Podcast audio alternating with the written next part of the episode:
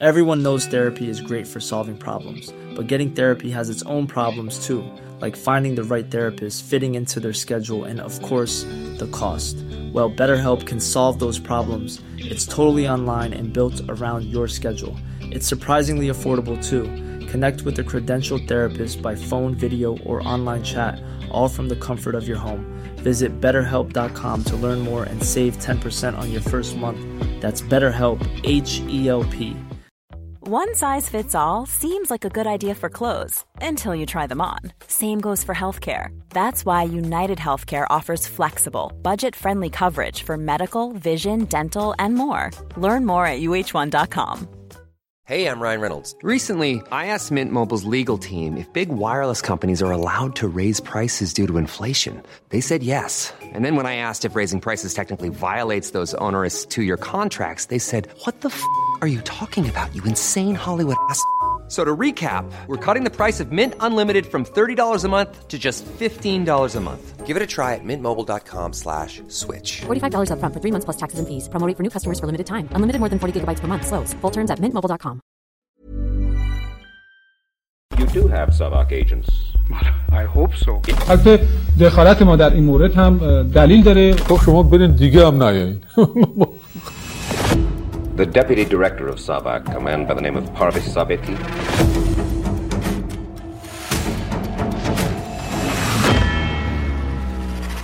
چند ماه پیش یک مصاحبه مهمی منتشر شد از آقای پرویز ثابتی از مقامات معروف رژیم گذشته رژیم پهلوی ایشون مدیر اداره سوم ساواک بود در واقع مسئول امنیت داخلی بود سالها مسئول امنیت کشور بود. در اداره که اسمش هست ساواک سازمان اطلاعات و امنیت کشور در حکومت محمد رضا شاه در نیمه دوم قرن بیستم. ایشون حالا عمده کارش داخلی بود ولی ساواک سازمان خیلی مهمی بود. هم امنیت داخلی دستش بود در مسئولیتش بود هم خارجی یعنی هم CIA بود هم FBI بود. در سیاست خارجی مخصوصا سیاست منطقه‌ای امنیتی اداره می‌شد و بخش زیادیش دست ساواک بود. تو همین مصاحبه هم اتفاقا می‌بینیم رابط ایران با شیوخ عرب مثلا اصلا رئیس ساواکه. اینطوری که آقای ثابتی میگه. این آقای ثابتی هم آدم بسیار جالبی بوده. حالا به جز اینکه آدم مهمی بوده آدمی بود که معمولا آدمایی که کار امنیتی می‌کنن خیلی جلو دوربین نمیان. حالا چه در ساواک چه در بقیه جاهای دنیا.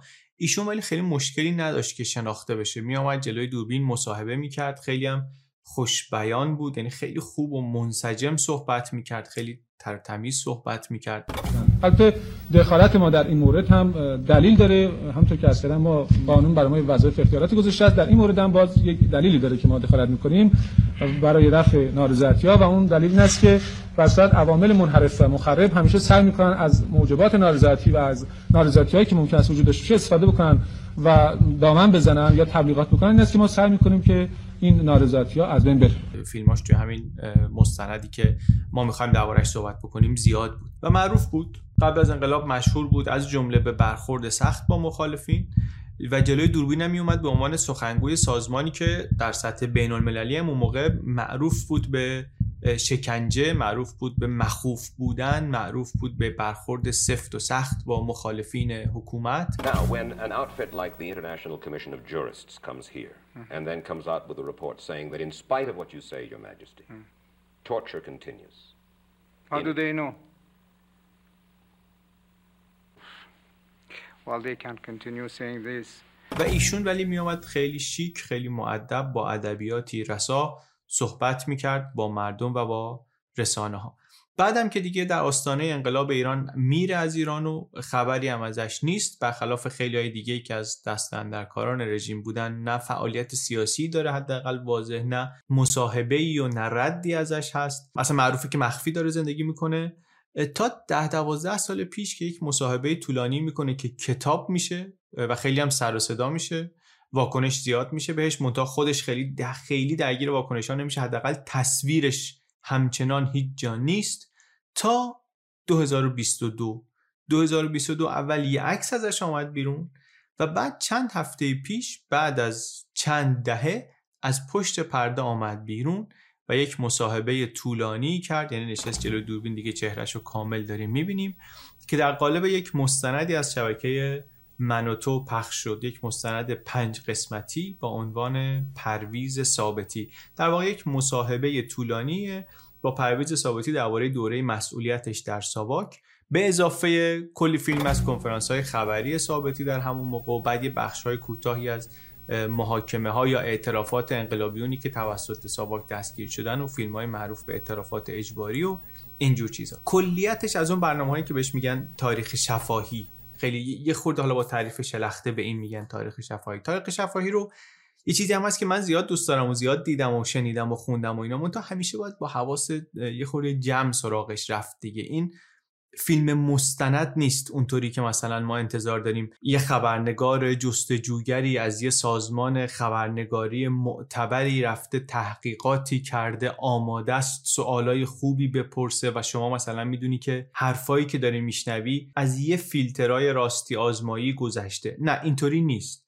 کلا تو تاریخ شفاهی اینطوری نیست. حتی در نمونه های خوب و معتبرش هم مثل پروژه تاریخ شفاهی هاروارد اینطوری میشه که کلا ممکنه یه نفر بشینه و ساعت ها مشغول این باشه که بگه آره من هر کاری کردم خوب بوده بقیه هر کاری کردم بد بوده من فهمیده بودم من پاک بودم من کارم درست بوده بقیه همه تعطیل بودن و فاسد بودن و دزد بودن و چی بودن و مثل کتابی که مثلا یه سیاستمداری کتاب خاطراتی که یه سیاستمداری بنویسه در حالی که هنوز فعالیت سیاسیش تمام نشده. هنوز طرف همچنان داره کمپین می‌کنه. خیلی وقتا تاریخ شفاهی هم اینطوریه.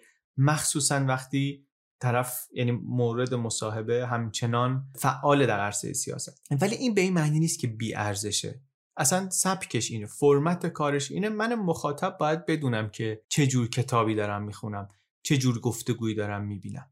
حالا به این نکته خیلی مهم بعدا برمیگردیم ولی تاریخ شفاهی رو با حواس جمع دیدن و حواس جمع خوندن بر من خیلی فایده داشته. برعکس بدون کانتکست و بدون این دقت ها خوندنش کاری که قبلا خیلی می‌کردم بیشتر شبیه وقت تلف کردن بگذاریم.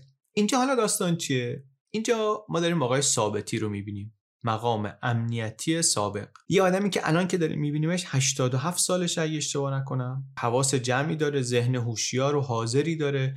ما البته گفتگو خیلی نمی‌بینیم. بیشتر ویدیو صحبت ایشون یک تک جمله هایی از پرسش کننده میشنویم ولی بیشترش ایشون نشسته جلوی دوربین و عملا هر چیزی که دوست داره بگه داره میگه. چالشی نیست و روایت متفاوتی نمیشنویم و ولی صحبتاش صحبتهای جالبی توش هست. پراکندگویی خیلی زیاد نداره. و برای من که مثلا از اینجور مصاحبه پروژه تاریخ شفاهی زیاد گوش دادم اتفاقا برنامه خوبی هم حساب میشه از این نظر. بعضی خیلی پراکنده حرف می‌زنن. ولی حالا جدا از کیفیتش اهمیتش خیلی زیاد خیلی مهمه. آدم بسیار مهمی داره بعد از تقریبا نیم قرن صحبت می‌کنه. و این برای همه کسایی که به مرور تاریخ معاصر اینا علاقه مندن به نظرم فرصت خیلی خوبیه می‌تونه آموزنده و خیلی پرنکته باشه حرفاش رو شنیدن و و بجز اصلا خود حرفا حرف زدنش رو دیدن. به اینم حالا برمیگردیم. چون من یه کنجکاوی دیگری که داشتم این بود. که اصلا ببینم این آدمی که من الان نقشش رو می‌دونم. دربارهش هم چیزای قبلا شنیدم و خوندم و حالا می‌خوام ببینم این آدم اصلا چطوری حرف می‌زنه. چی میگه؟ یه حرفه. چطوری میگه؟ این آدمی که حرف زدن براش مهمه. اصلا خودش رو تربیت کرده برای اینکه یه طور خاصی پیامو بتونه برسونه. حتما فکر می‌کنه به اینکه بجز اینکه به اینکه چی بگه به اینکه چطوری بگه فکر می‌کنه. البته که من علاقه مندم تحلیلش رو هم بشنوم. تحلیلش قطعا سایه انداخته روی روایتش. و حتی اگه واضح تحلیلشون اگه من باید بتونم بین سطورش رو بخونم که بفهمم این آدم بعد از 50 سال تحلیلش از انقلاب چیه. زاویه نگاهش برای من مهمه. حالا قبل از اینکه گفتگو رو ببینم هم می‌خواستم ببینم که اون موقع چطوری فکر می‌کرده هم می‌خواستم ببینم که الان با یه آگاهی بیشتر و از بیرون نگاه کردن و اینها وقتی به گذشته خودش و سازمانش نگاه می‌کنه چی چی می‌بینه؟ چه اشتباهاتی می‌بینه یا چه؟ که بعد دیدم اینطوری نیست فازش خیلی. یعنی فکرش همچنان در اون فضاست و اینجا هم بیشتر جهتگیریش اینه که همون موقع من درست دیدم و همون کارهایی که کردم درست بوده و درست فهمیدم و اینا هر کاری لازم بوده و درست بوده ما انجام دادیم. واسه همین دیدم که خب اون کار کرده دیگر رو برای من نداره. مونتا بالاخره چون آدم مهمی بوده همچنان دیدنش برام می‌دونستم جالبه. این آدمی که تو ساواک تحلیل سیاسی می‌کرده. یعنی همون اول که ساواک درست میشه به عنوان سیستمی که می‌خواد همه زورش رو احتمالا بزنه که دیگه بهترین ها و شایسته ترین آدم ها رو بیاره که بهش بگن تو مملکت چه خبره از جمله کارهایی که قرار بکنه اینه. این آدم یکی از کسایی که انتخاب میشه بره اونجا و تحلیل سیاسی بکنه. اونجا جایابی شده و اونجا در اون موقعیت قرار گرفته. من احتمال میدم که برای هدف خودشون آدم قابلی رو انتخاب کرده باشن. دلیلی ندارم غیر از این فکر کنم تا وقتی ثابت نشده بهم خلافش. برای اجرای اون دستور کاری که داشتن آدم تیزهوشی رو آدم دارای بینش سیاسی رو آدم با مطالعه ای رو آدم با ذهن قوی رو لازم داشتن در کنار بسیار چیز دیگه. و دوست دارم بتونم این رو ارزیابی کنم تا یه حدی. از راه این گفتگوی غیر مستقیم بتونم حدس بزنم که این آدم احتمالاً 50 سال 60 سال پیش چه جور آدمی بوده؟ چه جور ذهن و زبانی داره یا احیانا 60 سال پیش داشته؟ خودش میگه یک زمانی همه گزارش های امنیتی که می‌رفت برای شاه از زیر دست من رد می‌شد. یعنی جایی که نشسته بوده بسیار نقطه مهمی بوده. بسیار جای اثرگذاری بوده در شکل دادن به ذهنیت شاه و نهایتا تصمیم هایی که شاه گرفته. سهمش قطعا توی همه تصمیم ها یکسان نیست. بالاخره برای هر تصمیمی از چند جا شاه ورودی می‌گرفته از هر تصمیمی از چندین جا الهام می‌گیره قطعا. ولی اینم حتما کانال مهمی بوده. حالا خودش چندین تا مثال داره که مثلا تصمیم نهایی شاه با اون چیزی که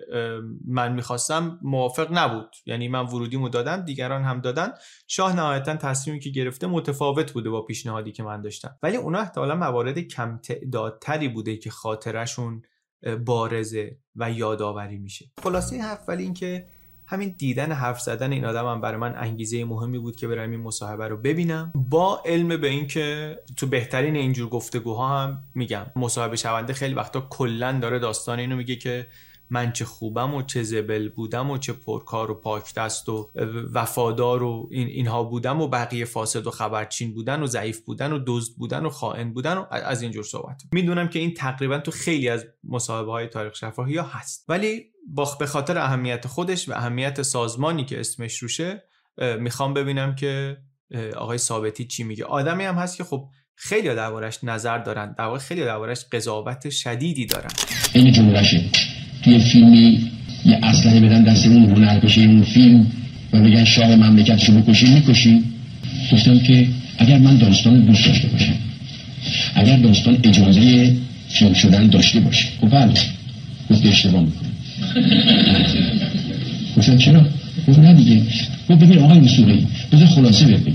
من نمی‌خوام زیاد طول بکشه از دیگه ببین شب از مهمونی در میای سوار ماشینت میشی. اون که داری میری یه کامیون میکوبدت به دیوار. ساعت دوازده دوی بعد از نصف شب کسی نمی‌بینه. یه کامیون چون میکوبه به دیوار یه بطری مریضن تو ماشین کیهان و اطلاعات هم فرداش می‌نویسن به روز میسوید مست در حال رانندگی زد به دیوار. این یه نمونهشه. من برات یه میلیون نمونه می‌تونم بگم که می‌تونی از بین بری و هیچ اتفاقی هم نیفته. و بیدلیل هم نیست که بالاخره این همه سال صدایی ازش نیست. ما حالا وارد اون قصهش نمیشیم نه دنبال قضاوت اخلاقیش میریم نه دنبال قضاوت تاریخیش میریم. در واقع من اصلا اینجا درباره خود ثابتی و ساواک و اینا نمی‌خوام صحبت بکنم به خاطر اینکه بخوای اون کارو بکنی راهش نیست که بری مصاحبه ثابتی رو ببینی. برای اون کار باید از یک راه دیگری رفت. اینجا دنبال اینم ببینم از این مصاحبه بلند و چند ساعته چی برای من جالب بود؟ نکاتی که بر خودم مهم بوده رو بگم. و بعد ببینم که این چطوری بهم کمک کرده که پازلم رو از تاریخ معاصر ایران یک مقداری کامل تر بکنم. فکر می‌کنم این, این بهترین کاریه که من می‌تونم الان با این مستند پنج قسمتی خیلی طولانی بکنم. چند تا از اون نکته های جالب ترش رو بگم و البته با این یادآوری که اینا کلا برداشت ماست. یعنی راه درست برای اینکه کامل و دقیق ببینیم که چی گفته اینه که بریم همه مصاحبه رو ببینیم. و من پیشنهادم اینه که حتما این کار رو بکنید به خاطر اینکه این مصاحبه خیلی فرصت استثنایی. یک آدمی که اهمیتش رو گفتم و اهمیت تاریخی صحبت کردنش برای اولین بار رو هم گفتم نشسته و ما می‌تونیم نه بی واسطه ولی با یکی دو تا واسطه حرفاش رو و حرف زدنش رو ببینیم. اینجا ولی خلاصه حالا نکته هایی که برای ما جالب بوده. هفت تا نکته است هفت نکته و نیمه. یکی یکی بریم ببینیم که چی بوده اینا. از مصاحبه پنج قسمتی پرویز ثابتی. اولین نکته که توجه منو جلب کرد این یادآوری یه چیز خیلی مهمیه درباره تاریخ ایران دوره پهلوی. آقای ثابتی 1315 به دنیا آمده. یعنی وقتی ایران اشغال میشه و رضا شاه تبعید میشه و محمد رضا شاه پادشاهی شروع میشه ثابتی پنج سالش. در کجا به دنیا آمده؟ در سنگ سر ارتفاعات نزدیک سمنان در یک خانواده متوسطی به دنیا آمده و تهران و درس حقوق و می‌خواد بره دادگستری قاضی بشه خلاصه میاد سازمان تازه تأسیس امنیت ساواک. میاد و از پایین شروع می‌کنه و جلب اعتماد و رشد و ترقی و تو اون دم و دستگاه میره بالا. یک پسری پس در یه خانواده در روستایی به دنیا میاد. خانواده سطح پایینی نیست ولی خانواده خیلی بالایی هم نیست. منتها میاد توی سیستم اداری مملکت و سازمان امنیت و ترقی می‌کنه خیلی سریع رشد می‌کنه. این روایت امروز ممکنه یه خورده بر ما عادی باشه ولی اصلا برای ایران اون موقع عادی نیست. اینکه یک جوانی از سطح میانی جامعه بیاد بالا برسه به مناسب بالا خیلی حرف توشه. داریم درباره ایران 1330 صحبت می‌کنیم. دهه 50 میلادی ثابتی گفتیم متولد اواخر دوره رضا یعنی به دنیا که میاد ده ساله که پادشاهی قاجار تمام شده. قاجار. سیستم اداری ایران چی بود زمان قاجار؟ یکی می‌خواست یه کاری بشه اول نگاه می‌کردن به پیشینه خانوادگیش به نسبش اصل و نسبش. حالا ممکن بود که این آدم آدم بالیاقتی هم بشه. ممکن هم بود خیلی احتمالش هم زیاد بود که یه آدم چلمن پرتی از آب در بیاد. مسئله اصلی به هر حال بلد بودن کار نبود. مثل امیر کبیر خیلی استثنا بود که از خاندان بزرگی و با اصل و نسبی و اینا نباشه. و تازه امیر کبیرش هم وقتی که به یه جایی می‌رسید و اون بالا می‌رسید باید یه نسبتی برقرار می‌کرد که وصل بشه درست. اینکه خیلی خارج از این خاندان خانواده ها خاندان ها بیاد خیلی نکته تازه ایه از دوره رضا که سیستم عوض شده یا در واقع سیستم شروع کرده به عوض شدن. رضا خودش هیچ نسب خانوادگی خاصی نداره. این این نکته جدیدیه. نوسازی که رضا شاه شروع می‌کنه نیاز داره به اینکه آدمایی طور دیگری بیان توی دولت. یعنی چی؟ یعنی الان کار بلد بودن دیگه خیلی مهم میشه. خیلی مهمتر از قبل میشه. ساده است چون می‌خوان کار بکنن. اینایی که دانشگاه رفتن اینایی که مدرسه رفتن اینایی که مؤسسات درس خوندن اینایی که خارج رفتن و برگشتن اینا کم کم پستای مدیریتی می‌گیرن و دیوان سالاری ایران چهره جدیدی پیدا می‌کنه. اشراف زمیندار هنوز هستن هنوز قدرت دارن. حتی بعد از رضا شاه قوام السلطنه و مصدق و اینا از بقایای همون نظامن که میان و نخست وزیر میشن. ولی هرچی جلوتر میایم درس خونده ها که تو سیستم میان بالا تعدادشون بیشتر میشه. اونی که تعدادشون کم میشه و قدرتش کم میشه اشرافن. و این یه چیزی که داره ساختار اجتماعی رو عوض می‌کنه. یعنی یه بخشایی دارن قدرت از دست میدن یه بخشای تازه تازه‌ای دارن قدرت می‌گیرن.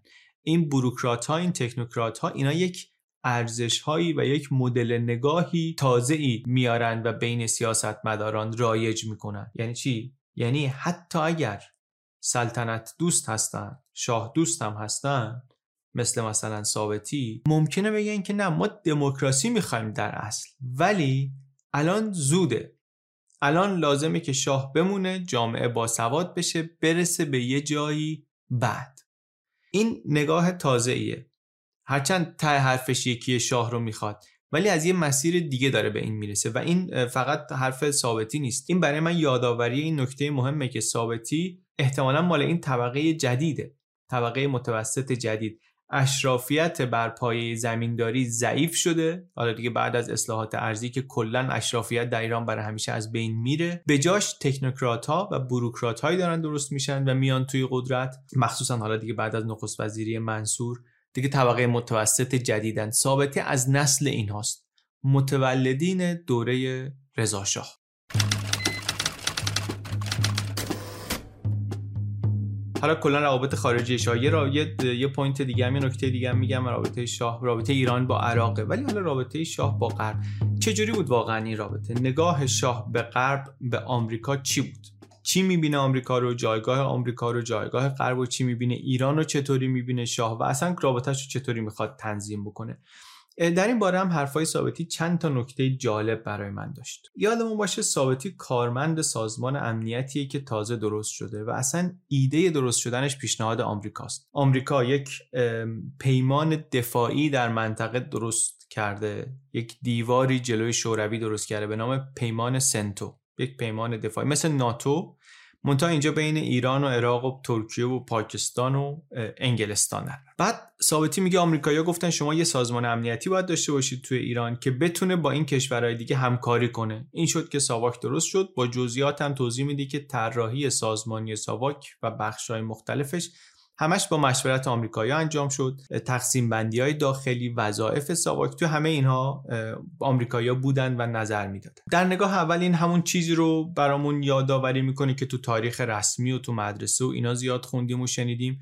که یک رابطه یک طرفه بود بین ایران ایران و بین ایران و آمریکا. ایران همون کاری رو می‌کرد که آمریکا می‌خواست و آمریکا می‌گفت. اما واقعیت چیه؟ یعنی حالا یه خورده بازتر و یه خورده دقیقتر بخوایم ببینیم که شاید چیزهای دیگه متوجه بشیم. اولین نکته ای که به نظرم باید بهش توجه کنیم اینه که تمام حکومت محمد رضا شاه در جنگ سرد عملا همش. یعنی در یک دوره خاص و استثنایی از تاریخ دنیاست. دنیا دو تا ابرقدرت داره بقیه قدرت ها خیلی از این دوتا فاصله دارن خیلی فاصله دارن. و این دوتا ابرقدرت با هم سرشاخن و اتفاقا دارن در جاهای این ورونور دنیا با هم می جنگن مستقیم با هم نمی جنگن این ورونور دنیا با هم می جنگن در کره می جنگن در ویتنام می جنگن در چین می جنگن در آفریقا می جنگن هر جای دیگه که بتونن می جنگن نه در خاک خودشون. یکیشون خیلی دوره اونور آبهاست. هیچکی دستش بهش نمی‌رسه عملا. اون یکی بیخ گوشه ایرانه. همسایه ایرانه که حداقل دو قرن مشکل هم دارن با هم. یعنی مخصوصا در قرن 19 روسیه در کنار و به موازات انگلستان داره ضربه می‌زنه به ایران. در قرن 20 روسیه نداریم اتحاد جماهیر شوروی داریم. حالا درباره رابطه ایران روسیه ما یک ویدیوی دیگری هم ساختیم. بعدا هم که تاریخ قرن 19 و 20 رو بیشتر ببینیم می‌بینیم. جو فکری بسیاری از اهل فکر و ایران دوستان ایران خیلی بیزاره از روسیه و البته از انگلیس. خیلی بیزارن از اینا. حتی کسایی که به شوروی گرایش دارن با این نگاهی که این شوروی اون روسیه تزاری نیست اینا دنبال اون اهداف نیستن.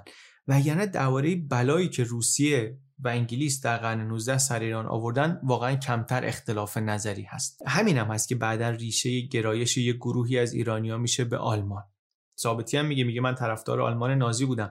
ولی این فقط ثابتی نیست. داریوش همایون هم تو مصاحبهش می‌بینیم که میگه من طرفدار آلمان نازی بودم. محمد بهمن بیگیر هم می‌بینیم که طرفدار آلمان نازی بود. اینا آدمای رندوم نیستن و آدمای مال یک طیف فکری نیستن. یه چیز گسترده که حالا باید بیشتر دربارش بعدا صحبت بکنیم. در نیمه دوم قرن 20 ولی خب روسیه تزاری که نیست. منتها شوروی هست. شوروی هست ابرقدرت هم از جنگ جهانی رو هم برده و در طول جنگ سرد در یه مقطعایی نقشه رو که نگاه کنید گازنبوری دور ایران رو گرفته در واقع. این طرف افغانستان دست متحدین شورویه اون طرف عراق دست متحدین شورویه. بالا هم که خود شورویه.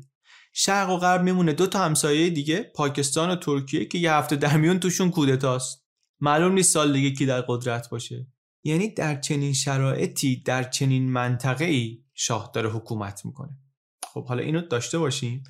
برگردیم دوباره ببینیم مدل ارتباط این حکومت با غرب یا با آمریکا چطوریه. تصویر ما از این خیلی ساده است و احتمالا خیلی مخدوشه دیگه. خیلی شنیدیم از تریبون رسمی و اینا که دست نشاندگی رابطه. شاه عروسک خیمه شب بازی غرب بود.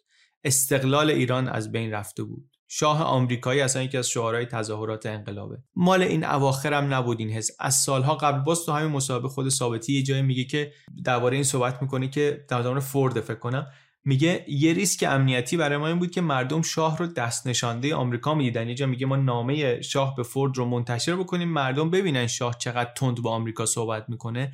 قبول کنن که دست نشانده نیست. این حالا تبلیغات و مدیریت افکار عمومیه. واقعیت رابطه چیه؟ نگاه شاه به آمریکا چیه؟ شاه در این جنگ سرد ایران رو در بلوک غرب می‌بینه. شاه اصلا بعد از 28 مرداد و بعد از سرنگونی مصدق برمیگرده به کرمیت روزولت میگه به نماینده آمریکا در عملیات آژاکس میگه که من کشورم رو و تاج و تختم رو مدیون خدا مردم کشورم ارتشم و شما هستم. نقش آمریکایی‌ها رو خیلی واضح می‌بینه در اینکه نگهش داشتن. تو این مصاحبه هم ثابتی باز میگه که ساواک سازمانی که قاعدتا مسئولیت مستقیم تأمین امنیت در ایران رو بر عهده داره هم شکل گرفتنش هم سازماندهیش مستقیم با کمک و راهنمایی و مشارکت آمریکاست. ولی این همه قصه نیست. شاه خیلی جهان نه تنها به غربی ها خوشبین نیست بلکه اساسا اعتمادی هم بهشون نداره. در تصور شاه در مقاطع مختلف همش غربی ها دارن توطعه می‌کنن و دنبال اینن که بهش ضربه بزنن. صدامی رو که انقدر نزدیک به شوروی شاه می‌گفت آدم انگلیسی هاست. می‌گفت تیمور بختیار اولین رئیس ساواک رو که بعدا رفته بود علیه شاه علیه حکومت توطعه می‌کرد از عراق حمایت عراقی ها رو داشت. می‌گفت تیمور بختیار رو انگلیسی ها شاخ کردن که به من ضربه بزنه. ثابتی میگه مدام به های ایرانی سیاستمدارای ایرانی که با خارجی ها در ارتباط بودن میگفتش که خیلی صفر بگیرین. انعطاف از خودتون نشون ندین. یعنی خیلی بیاعتماده خیلی مشکوکه. اینو هم باز اینجا از ثابتی میشنویم هم تو نوشته های خود شاه می‌بینیم. توی کتاب پاسخ به تاریخش هم که بعد از سقوط سلطنت نوشته مستقیما مسئولیت انقلاب رو متوجه غرب و متوجه آمریکا می‌بینه. این حرف تازه نیست. چیزی که تازه است و پیچیدگی و تناقض داره اینجاست. که همین شاه بیاعتماد همین شاه مشکوک به انگلیس و آمریکا و به غرب در اواخر سلطنتش هفته های آخر قبل از اینکه از ایران بره بیرون روزانه و مرتب داره سفرهای آمریکا و انگلیس رو می‌بینه. همونایی رو می‌بینی که از قبل بهشون مشکوک بود و بیاعتماد بود و بعدا هم متهمشون کرد که اینا می‌خواستن منو سرنگون کنن. مدام با همون جلسه خصوصی داره. و این تناقضیه که ثابتی هم بهش اشاره می‌کنه. چیزی که برای من جالب بود این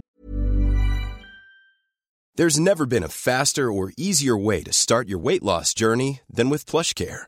PlushCare accepts most insurance plans and gives you online access to board-certified physicians who can prescribe FDA-approved weight loss medications like Wigovi and Zepbound for those who qualify. Take charge of your health and speak with a board-certified physician about a weight loss plan that's right for you. Get started today at plushcare.com slash weight loss. That's plushcare.com slash weight loss. Plushcare.com slash weight loss. Millions of people have lost weight with personalized plans from Noom. Like Evan, who can't stand salads and still lost 50 pounds. Salads generally for most people are the easy button, right? For me, that wasn't an option. I never really was a salad guy. That's just not who I am. But Noom worked for me. Get your personalized plan today at Noom.com. Real Noom user compensated to provide their story. In four weeks, the typical Noom user can expect to lose one to two pounds per week. Individual results may vary.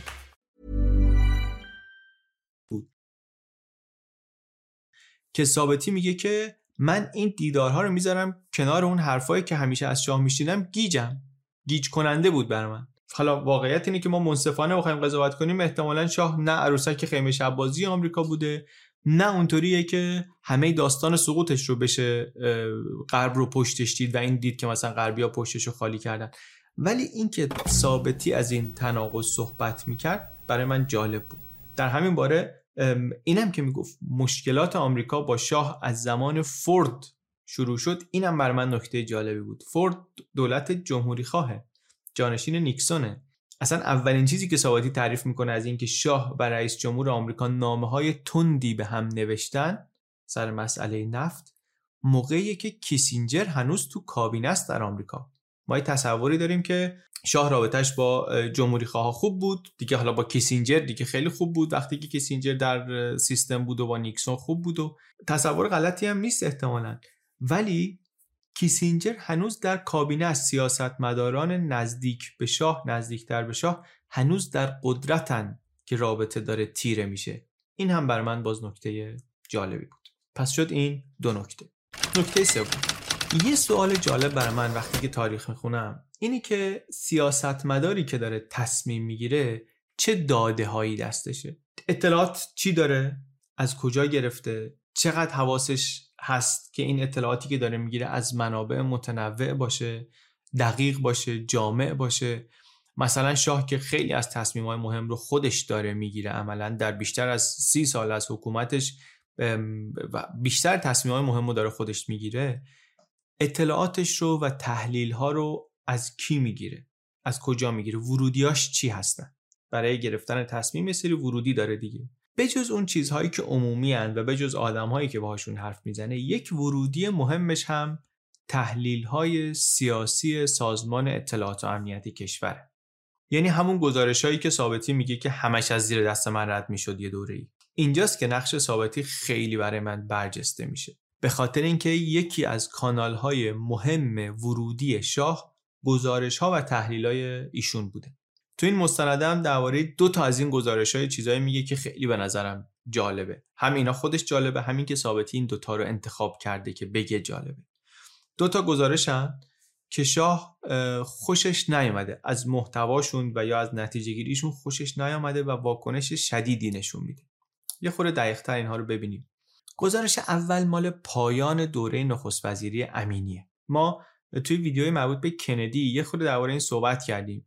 که دهه 60 آمریکا اول دهه چهل ایران در آمریکا کندی سر کاره و شاه امینی رو آورده نخست وزیر کرده که دل کندی رو هم به دست بیاره کندی هم راضی باشه.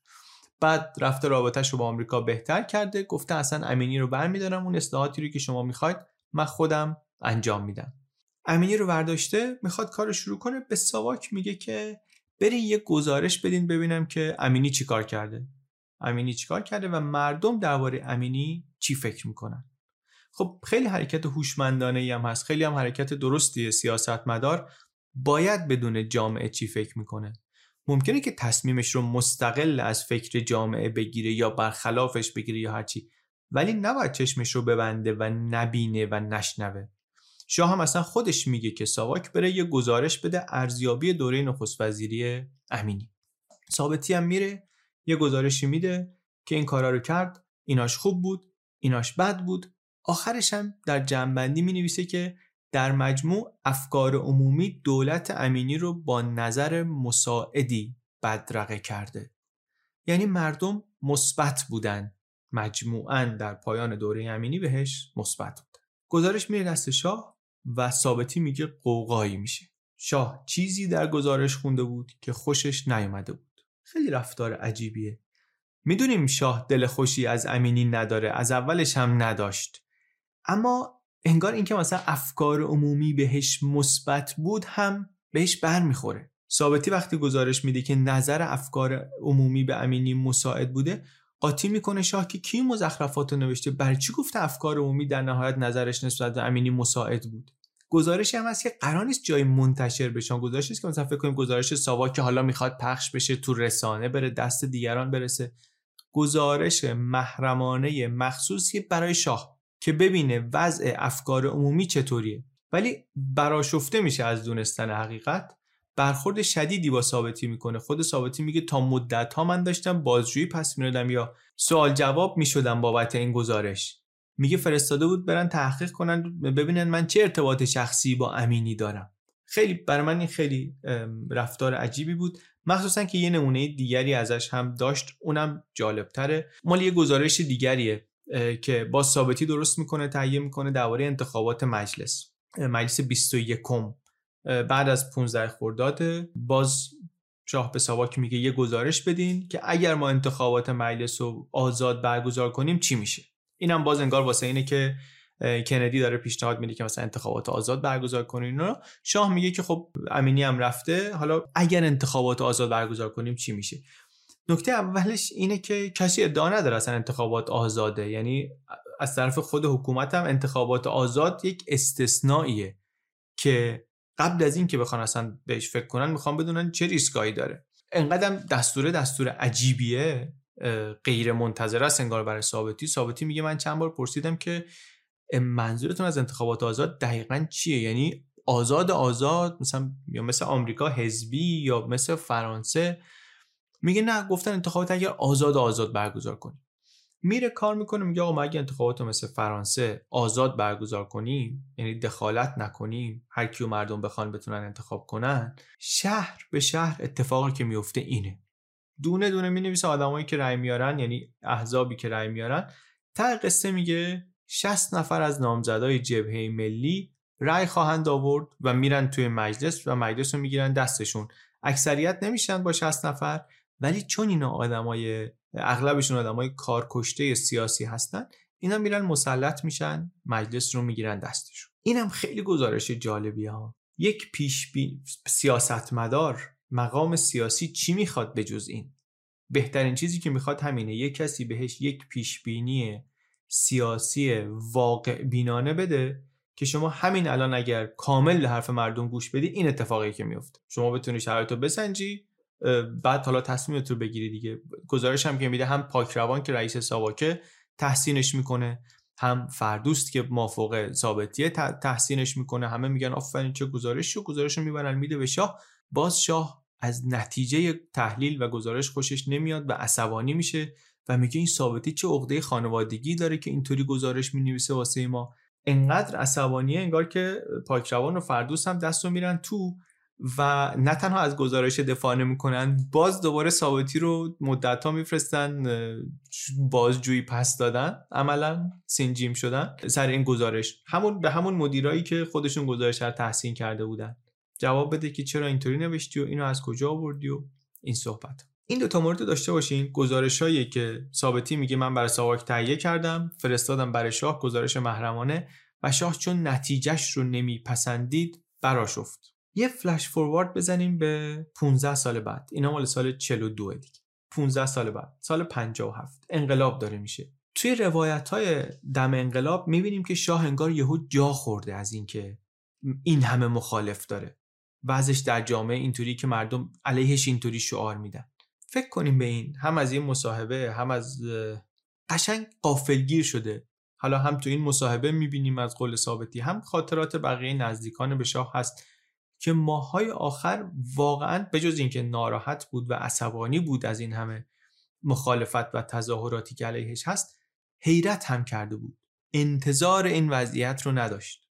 خیلی عجیبه سیاستمدار ازش انتظار میره که حالا فارغ از این که چقدر به واکنش مردم کار داری چقدر کار نداری یا رود اثر می‌ذاره یا نمی‌ذاره ارزیابی واقع بینانه ای داشته باشی درباره اینکه مردم درباره شما چی فکر می‌کنن.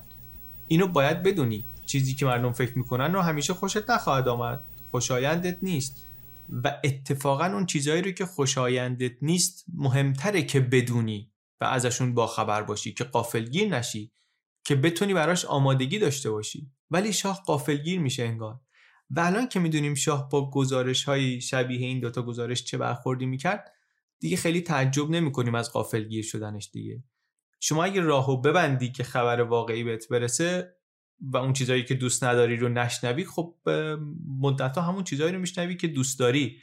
ولی در واقع داری خودتو از یه چیز مهمی محروم می‌کنی. ثابتی یه جایی تعریف می‌کنه که من به پاکروان رئیس وقت ساواک گفتم که شما برو به شاه بگو که وظیفه ساواک گزارش پیشرفت دادن نیست. ما می‌دونیم که مملکت داره پیشرفت می‌کنه پیشرفت خیلی زیاده چیز داره ساخته میشه جلو میره اینا. ولی یکی هم باید بیاد گزارش مشکلات رو بده دیگه. ولی انگار شاه علاقه به اینجور گزارش دادن ها نداره. انقدری که یه بار وسط جلسه با پاکروان میذارتش از عصبانیت میره بیرون شاه پاکروان رو مرخص نمی‌کنه. چند ساعت بلا تکلیف اونجا آویزون میمونه تا آجدانه مثلا میاد اجازه مرخصیشو می‌گیره. در نتیجه ساواک مجبور میشه از اون به بعد قبل از اینکه هر گزارشی بخواد بده که توش داره اشکالی رو میگه کلی در مدح و ثنای پیشرفت هایی که حاصل شده بنویسه و که خب اصلا باعث میشه گزارش بره به یه سمت دیگری. از یه زمانی هم این گزارش های دوره انگار منسوخ میشه کلا. مستقیم ثابتی نمیگه که این برخورد چه تأثیری می‌ذاره در اینکه مثلا گزارش ها رو از این به بعد چطوری بنویسن محافظه کارتر میشه خودش یا ساواک. دیگه کسی گزارش منفی نمیده. ولی واضحه هر کسی که بخواد توی سازمانی کار کنه شغلش رو حفظ کنه بالاتر بره توی سیستم نگاه می‌کنه می‌بینه من گزارشی که دارم به موافقم میدم تشویق میشم یا تنبیه میشم. اگه تنبیه میشم خب دیگه اینطوری گزارش نمیدم دیگه. از این به بعد اونطوری که شاه عصبانی میشه خوشش نمیاد گزارش نخواهم داد. در نتیجه بعد از یه مدتی شاه فقط چیزایی رو توی گزارش ها می‌خونه که دوست داره و خوشش میاد. و در نتیجه در ماهای آخر واقعا قافلگیر میشه. این خیلی بر من نکته جالب بود چون چرخه کاملش رو تقریبا توی همین گفتگوی آقای ثابتی می‌شد دید. هم زمینش رو مقدمش رو و هم نتیجهش رو. نکته بعدی که می‌خوام دربارش صحبت بکنیم برداشت که میشه از مصاحبه ثابتی کرد درباره نقاط قوت و ضعف ساواک در برخورد با نیروهای مخالف. اینکه این مقام امنیتی این آدم مهم ساواک بعد از حالا 50 سال ارزیابیش از ساواک چیه؟ ساواک اسمش معلومه سازمان امنیتی اطلاعاتیه. یعنی وظیفش اینه که با تهدیدات امنیتی مستقیمی که کشور باهاشون مواجهه یا رژیم باهاشون مواجهه مقابله بکنه و اینکه اطلاعات و تحلیل هایی داشته باشه که و به سیاستمدار بده که بر مبناش بتونن تهدیدهایی رو که در آینده ممکنه مواجه بشه رژیم باهاش پیش بینی کنه و با کمک دستگاه سیاسی پیشگیری بکنه ازش. یعنی هم اطلاعات هم امنیت. یا هم امنیت هم اطلاعات. مورد اول امنیت به نظر می رسید کارنامه ساواک خیلی بد نیست. همون اول کار رئیس سابق ساواک خودش یاقی میشه. تیمور بختیار که خب آشنا هم هست. حالا یا با کارهای اطلاعاتی خیلی آشنا هست یا خیلی نیست حداقل با آدمای ساواک و سازمان آشناه. این آدم رفته بیرون و شده مخالف رژیم. و خب مقابله باهاش کار سختیه دیگه. ولی مخصوصا تو این فیلم ثابتی حداقل اینطوری که توضیح میده خیلی خوب موفق شدن که نفوذ بکنن توی سازمانی که بختیار درست کرده. یه طوری که میگه هر وقت بختیار فکر می‌کرد داره با عواملش در ایران صحبت می‌کنه عملا داشت با من صحبت می‌کرد. من داشتم جوابشو می‌دادم. اینطوری یعنی کنترلش دیگه کامل دست اینا بود دست خود ساواک بود. و موفقم میشن هر کاری که می‌خوان باش بکنن نهایتا هم ترورش می‌کنن در عراق و میکشنش. با بقیه گروه های مخالف البته به این سادگی نمی‌تونن برخورد کنن. از اواخر دهه چهل گروه های چریکی شروع می‌کنن توی ایران کار کردن. عملیات مسلحانه شروع میشه. هر از گاهی یکی از اینا یه ضربه ای می‌تونه به رژیم بزنه یک جلب توجهی می‌کنه از همش معروفتر و مهمتر احتمالا حمله چریک های فدای خلق به پاسگاه سیاهگل تا یه مدتی فضای سیاسی ایران تحت تاثیر اونه. منتها به نظر می‌رسه ساواک با یک مجموعه از عملیات نفوذ توی این گروه های چریکی و اینا تونسته اینها رو هم متلاشی بکنه. طول کشیده ولی اینا رو هم می‌تونه که متلاشی کنه رهبراشون یا دستگیر کنه یا بکشه و یا اینکه عملا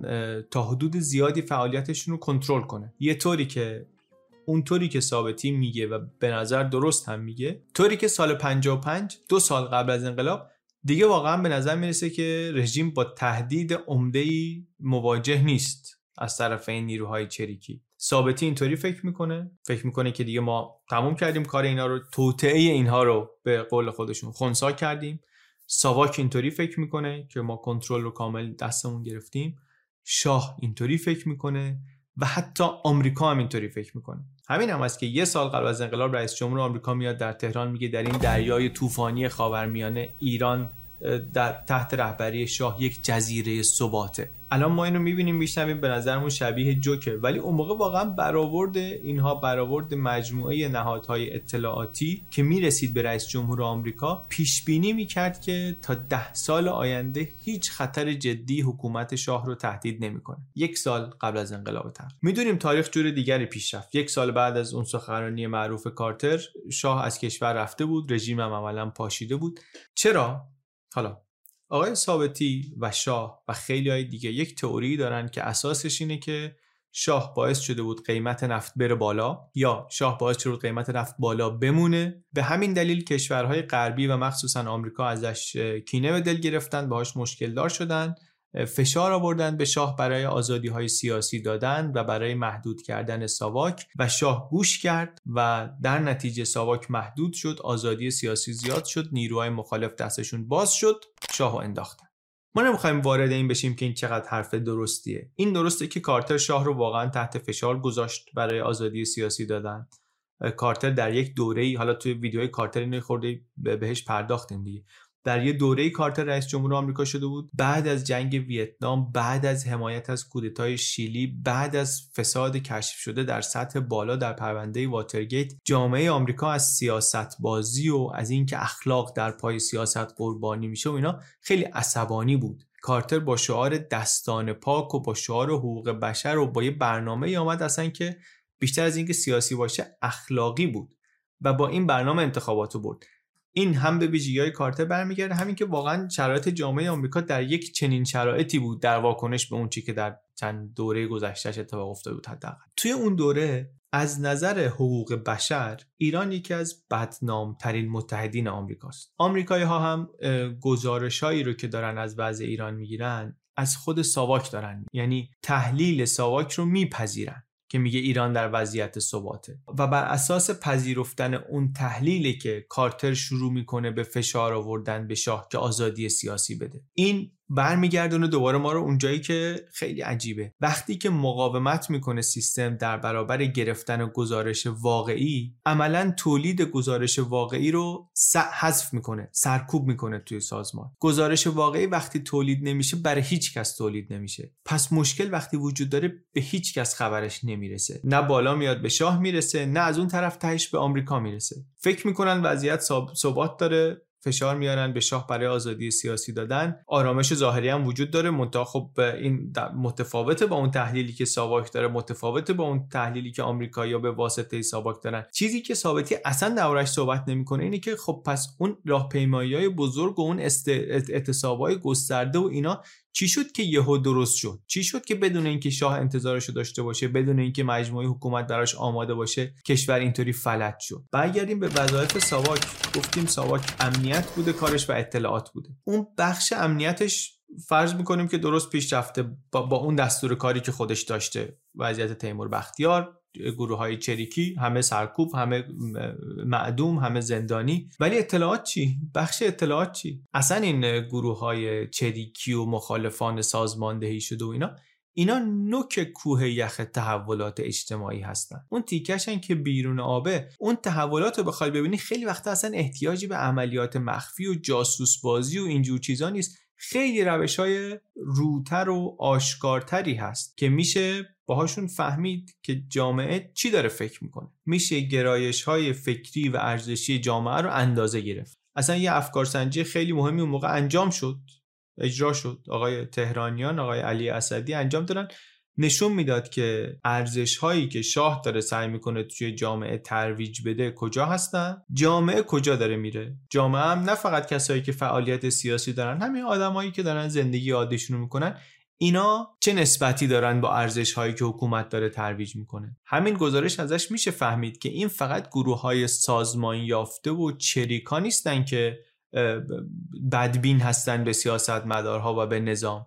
نسل جوان و تحصیل کرده ای که قاعدتا باید می‌شد بدنه دولت اصلا نظرش به دولت و سیاستمدار و نظام سیاسی اینا مثبت نیست. منتها این بخش کار اصلا انگار چیزی نیست که ساواک بهش اهمیتی بده.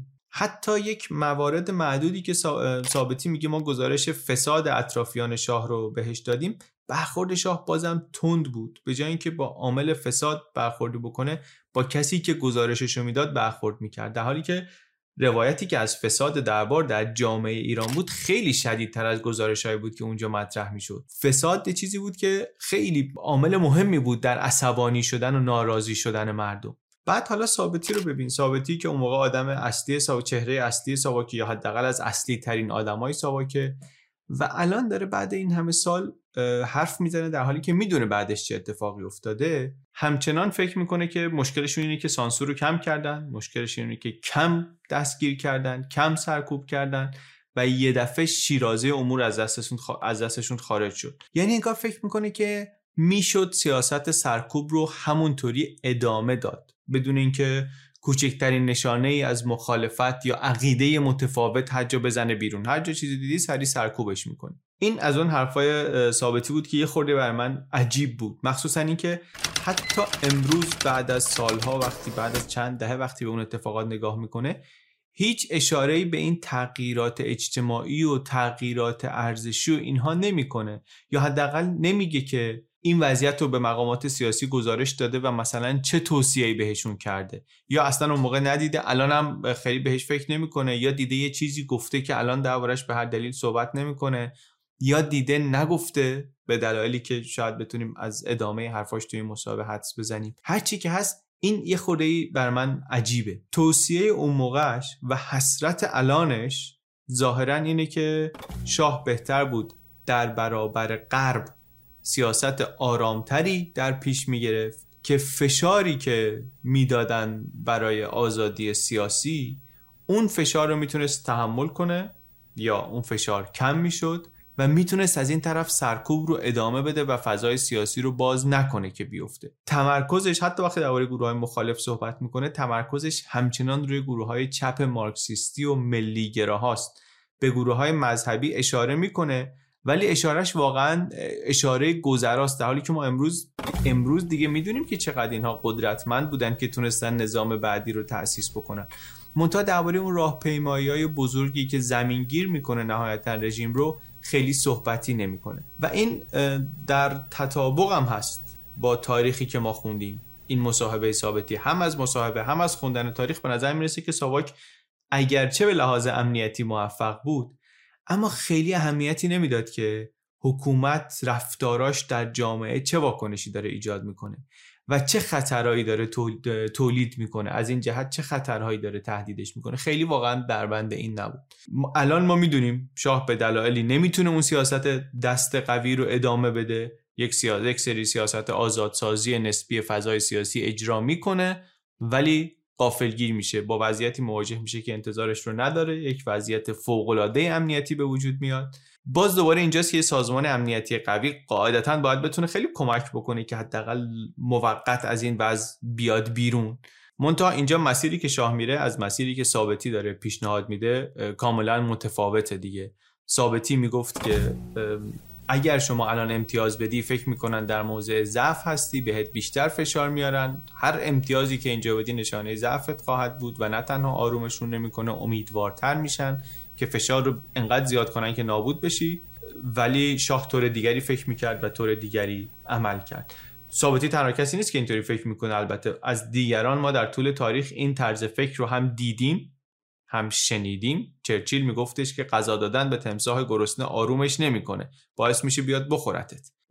سفیر انگلیس وقتی خاطراتش رو برای اینکه توضیح بده امتیازایی که شاه می‌داد در ماهای پایانی چه کرد همین مثال تمساح گرسنه رو استفاده کرد. نمونه های دیگه هم دیدیم کسایی که مثل دن اوپنگ آمدن و سرکوب کردن حرکت اجتماعی رو اعتراضات رو میدان تیانانمن رو قتل عام کردن تعریف کردیم داستانشو بعد یک سری از اون خواسته ها رو گرفتن اجرا کردن.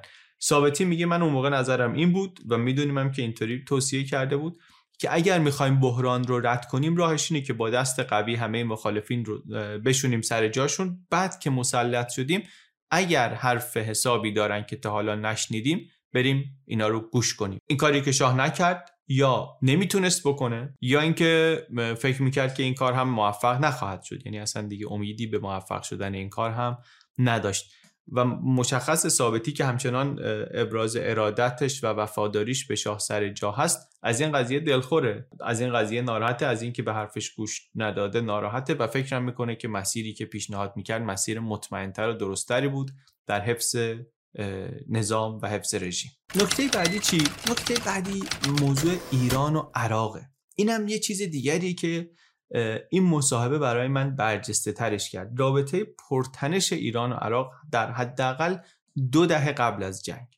من بعضی وقتا فکر می‌کردم که مثلا جنگ یه چیزی بود که بعد از انقلاب به وجود آمد. تنش زیاد شد و باعث جنگ شد. یه چیزای حالا نه که فقط با این مصاحبه چیزایی فهمیدم. ولی این مصاحبه داده های خیلی جالبی بهم هم اضافه کرد. تصویرم رو یه مقداری کامل تر کرد. جنگ که شروع شده سال 59 یعنی دو سال بعد از انقلاب ایرانه بعد از انقلاب اسلامی انقلاب 57 که عراق به ایران حمله می‌کنه و 8 سال دو کشور در جنگ. رابطه ایران و عراق قبل از جنگ چطوریه؟ این این خودش واقعا موضوع کنجکاوی جدا و یک ویدیوی مجزاست برای من. اما تو همین مصاحبه چند تا نکته که دیدم. یکی این که ده سال قبل از جنگ هر دو کشور دارن در سطح بالا علیه هم عملیات می‌کنن و توطعه می‌کنن و می‌خوان کودتا کنن. یعنی دنبال براندازی همدیگه هستن. ایران میره پشت یه ژنرال ارتش عراق یه آدمی که خیلی ضد کمونیست و ایناست میره پشت اون سلاح میفرسته اسلحه میفرسته پول میفرسته براش. یه گروهی رو آماده می‌کنن که در عراق کودتا بکنن که البته لو میره و 50 تا از عواملش هم به گفته ثابتی اعدام میشن. سردستشون فرار می‌کنه میاد ایران تهران براش کنفرانس خبری می‌ذارن و اینم میاد میگه اصلا کمونیستا مرتدن باید اعدام بشن و خیلی آدم تند اینطوریه. یعنی خلاصه ایران می‌خواد در عراق کودتا بکنه به کمک یه همچین آدم. عراق هم از اون یه همچین نقشه برای ایران داره. عراقی هم رفتن پشت تیمور بختیار تیمور بختیار اولین رئیس ساواک. جا بهش دادن امکانات بهش دادن مدتی در یک کاخی تجهیز کردن کمک رسانی کردن بهش اینا که اونم موفق نیست. گفتم اصلا کنترل خیلی خوبی اینطوری که ثابتی میگه از اول روش داشتن. ولی سطح تنش رو می‌بینی اینا مال ده سال قبل از جنگه. یه جای دیگه ای که باز می‌بینیم تنش بین ایران و عراق بالاست بین کرداست کردها حالا خودشون کردها گروه های مختلفی هستن اون موقع هم. حکومت ایران با کردهای گروه بارزانی نزدیکتر مخالفین رژیم با کردهای طالبانی انگار نزدیکتر همکاری می‌کنه. حتی مخالفین رژیم میرن با طالبانی اونجا آموزش های چریکی می‌بینن مبارزین جوان میرن اونجا عمدتا تحصیل کرده انگار میرن اونجا آموزش می‌بینن.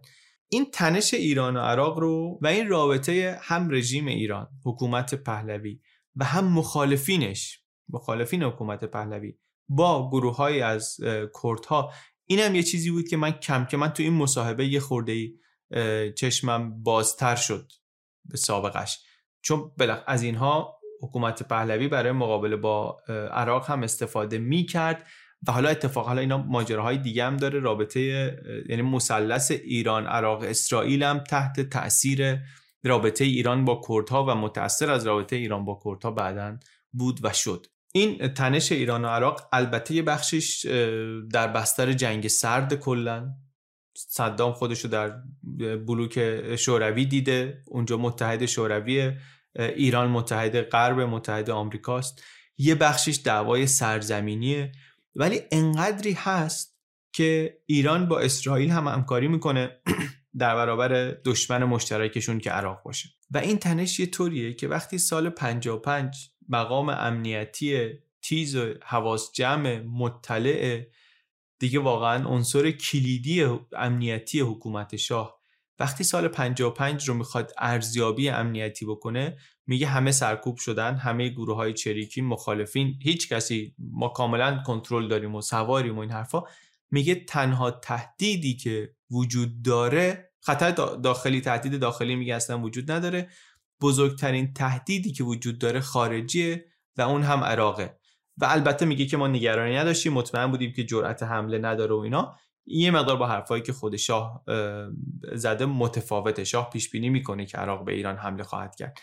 ولی داستان ایران عراق اینه که خلاصه تنشش انقدر بالاست. گفتم اینو بعدا باید کار بکنیم دربارش. و یه بخش این تنش هم اینه که عراق از گروه های مخالف رژیم مستقر در ایران حمایت بکنه و ایران از گروه های مخالف رژیم مستقر در عراق حمایت بکنه در هر شرایطی که هستن. این یه داستان دنبالداری بوده.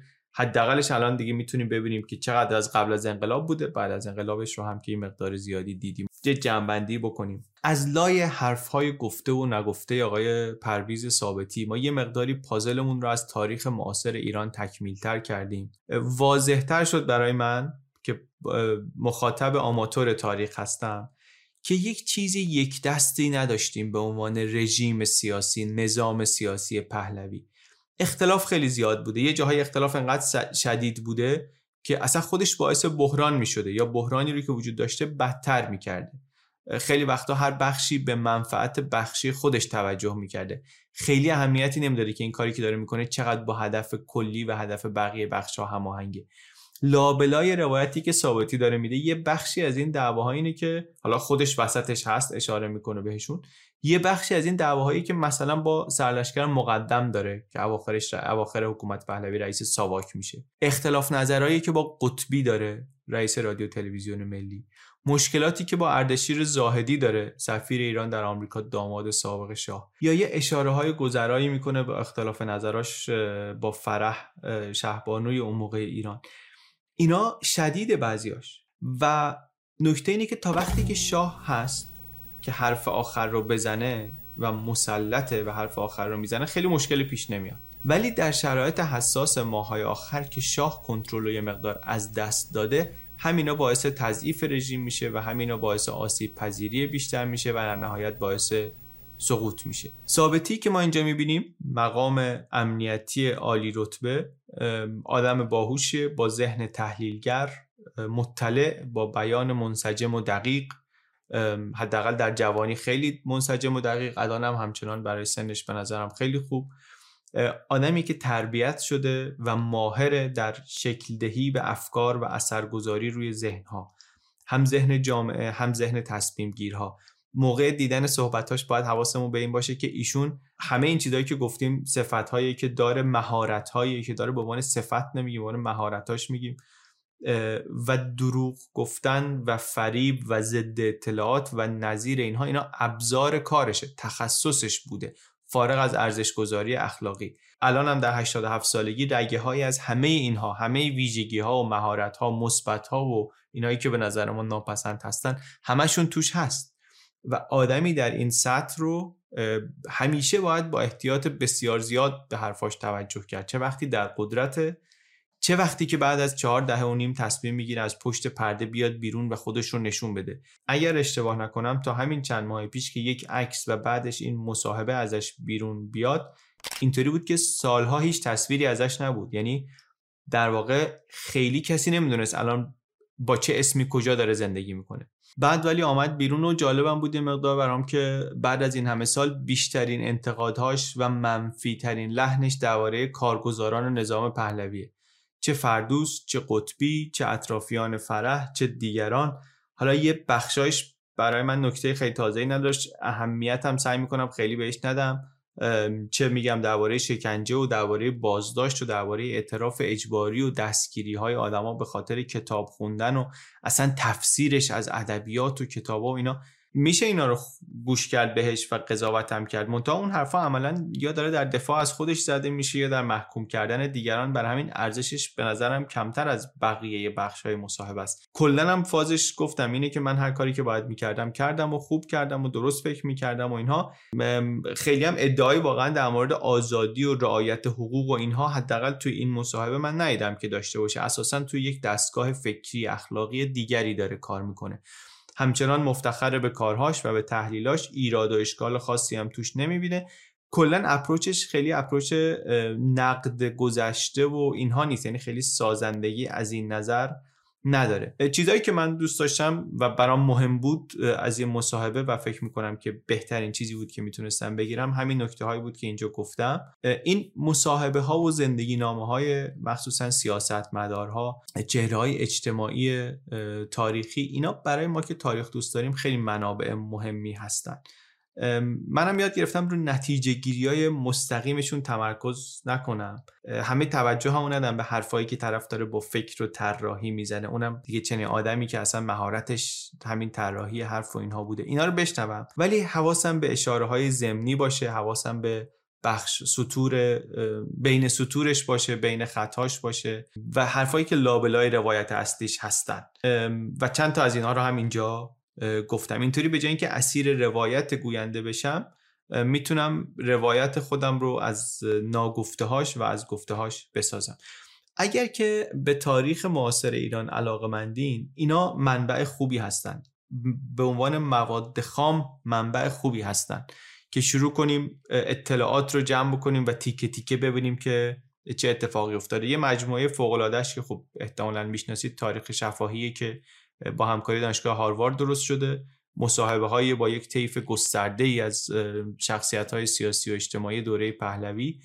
و من برم نمیاد که ما بعضی از این مصاحبه ها رو با همین روی کردی که اینجا این کار رو کردیم مرور بکنیم. نکته هاش رو بگیم یه بازخانی روشون داشته باشیم. مثلا مصاحبه داریوش همایون به نظرم فوق العاده مناسبه برای این کار. یا مصاحبه عبدالمجید مجیدی یا خداداد فرمان فرمایان یا هوشنگ نهاوندی. اینا حالا دیگران هم بودن که مصاحبهشون جالب بوده اینا برجسته ترین هاش بوده برای من. بگید نظرتون رو بگید. حالا گفتم نهاوندی یه تیکه هم از اون بگم. تو همین مصاحبه ثابتی بود خیلی جالب بود. نهاوندی میگه که در واقع ثابتی تعریف می‌کنه مال وقتی که نهاوندی رئیس دانشگاه تهرانه. میگه که خیلی خاطر عجیبیه. میگه که نهاوندی یک مراسمی گذاشته بودن تو دانشگاه تجلیلی از سمد بهرنگی. بعد میگی چون چپ ها و اینا بهرنگی رو بزرگ کرده بودن من نهاوندی رو صداش کردم بهش گفتم که چرا از سمد بهرنگی تجلیل می‌کنن توی دانشگاه؟ سمبل کمونیست هاست توجه می‌کنیم مقام امنیتی به رئیس دانشگاه تهران. نه تنها میگه چرا از این نویسنده تجلیل کردین بلکه حالا در ادامه جالب تره میگی چرا از سمد بهرنگی تجلیل می‌کنین؟ چرا از نادر نادرپور تجلیل نکردین؟ یعنی حتی بهش میگه که این نه اون بله.